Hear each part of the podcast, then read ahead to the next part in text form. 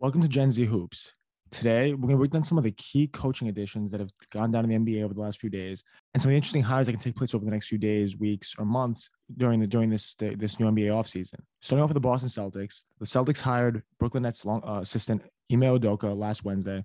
which is going to prove to be a pivotal hire for them as they move away from the Brad Stevens era. While Stevens did a wonderful job over his career as, as, coach of the Celtics, leading their rebuild from the 2008 championship team and bringing them back to the conference finals year after year, it's going to be interesting to see what this new shake is going to do for them with Stevens now taking a new front office role in a position he's never had. The Celtics have both Jayson Tatum and Jaylen Brown under contract for the foreseeable future, and it's going to be interesting to see how Ime ties in the new recent addition of Al Horford, who's a player that while he was in the Thunder last year, did inspire a lot of wing basketball at the beginning of the year with a team that finished miserably to end the season once he got injured there's some young talent on this team that that Coach Udoka is going to take over with Robert Williams III headlining that that that core. Obviously, of course, joined by Tatum and Brown, um, but also guys like Romeo Langford, uh, Moses Brown coming over from the from the G League, a guy with some tremendous upside. It's interesting to see how these guys can all all play together. And then moving on to the to the Mavericks, they've recently parted ways with Rick Carlisle and recently hired Nico Harris as the new head of basketball operations this is one of the most lucrative of all of all the recently opened coaching jobs in the NBA because of uh, Luka Doncic uh, and the superstar talent they have over there in, in Dallas. Definitely curious to see how the, how they're able to fit um, all those pieces together. Being that Rick Carlisle is obviously an amazing coach, winning the championship in 2011, getting the absolute most out of his talent during that run, and also the the rest of the years he was he was in the West trying to fight um, through through the, the power struggle that is the Western Conference. It's definitely interesting to see how if they're able to re-sign guys like Tim Hardaway Jr. and Boban Marjanovic, um, JJ Redick, even. There's really some some uh, some work to do, and uh, from the front office side, but also from the team building side, uh, in order to build around Luka and allow them to have success for years to come.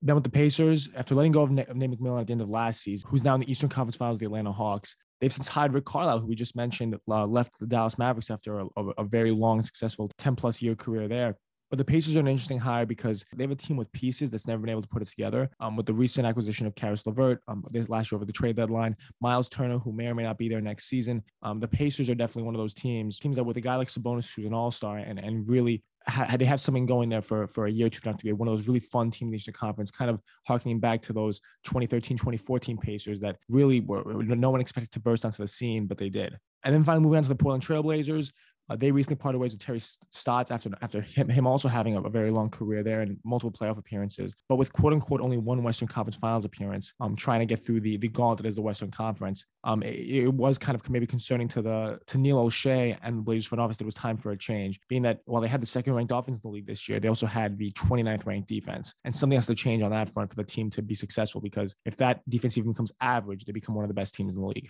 Um, so with Damian Lillard and CJ McCollum still under contract for, for the foreseeable future through 2025 even. Really all about getting the most out of guys like Anthony Simons and Nassir Little, who maybe aren't the biggest names now, but at their incredibly young age, they're definitely guys that that whoever takes over this coaching job is going to have to get the most out of um, to really see that that push to the conference finals or maybe the finals in the future because we know we're going to get from Damian Lillard and CJ McCollum, assuming they're both there next year and, and not traded away. But if you have that core intact, you need to fill around with guys around that, um, especially on the defensive front to, to make this team successful. Finishing off the Pelicans, it's going to be interesting to see where they go after firing Stan Van Gundy. He was kind of brought in um, to to let have this young team buying on defense, buying on, on on their potential, and get the most out of it in this in this first season. Having not made the playoffs, even with this expanded ten team format, it was difficult for the Pelicans to justify keeping Van Gundy. Uh, but really, they they've really been a team that's had a lot of coaching over the year with Alvin Gentry being fired last year after they were the eighth seed um, down in the bubble. And then McGinnis was right before the season started and is already out the door. So whoever this next coach is, we would assume he'd have some job security, being that it, it's it's not definitely not a good look on the front office part to keep on cycling through head coaches. But it really is the biggest test for this head coach is how he manages the relationship with Zion Williamson. Um,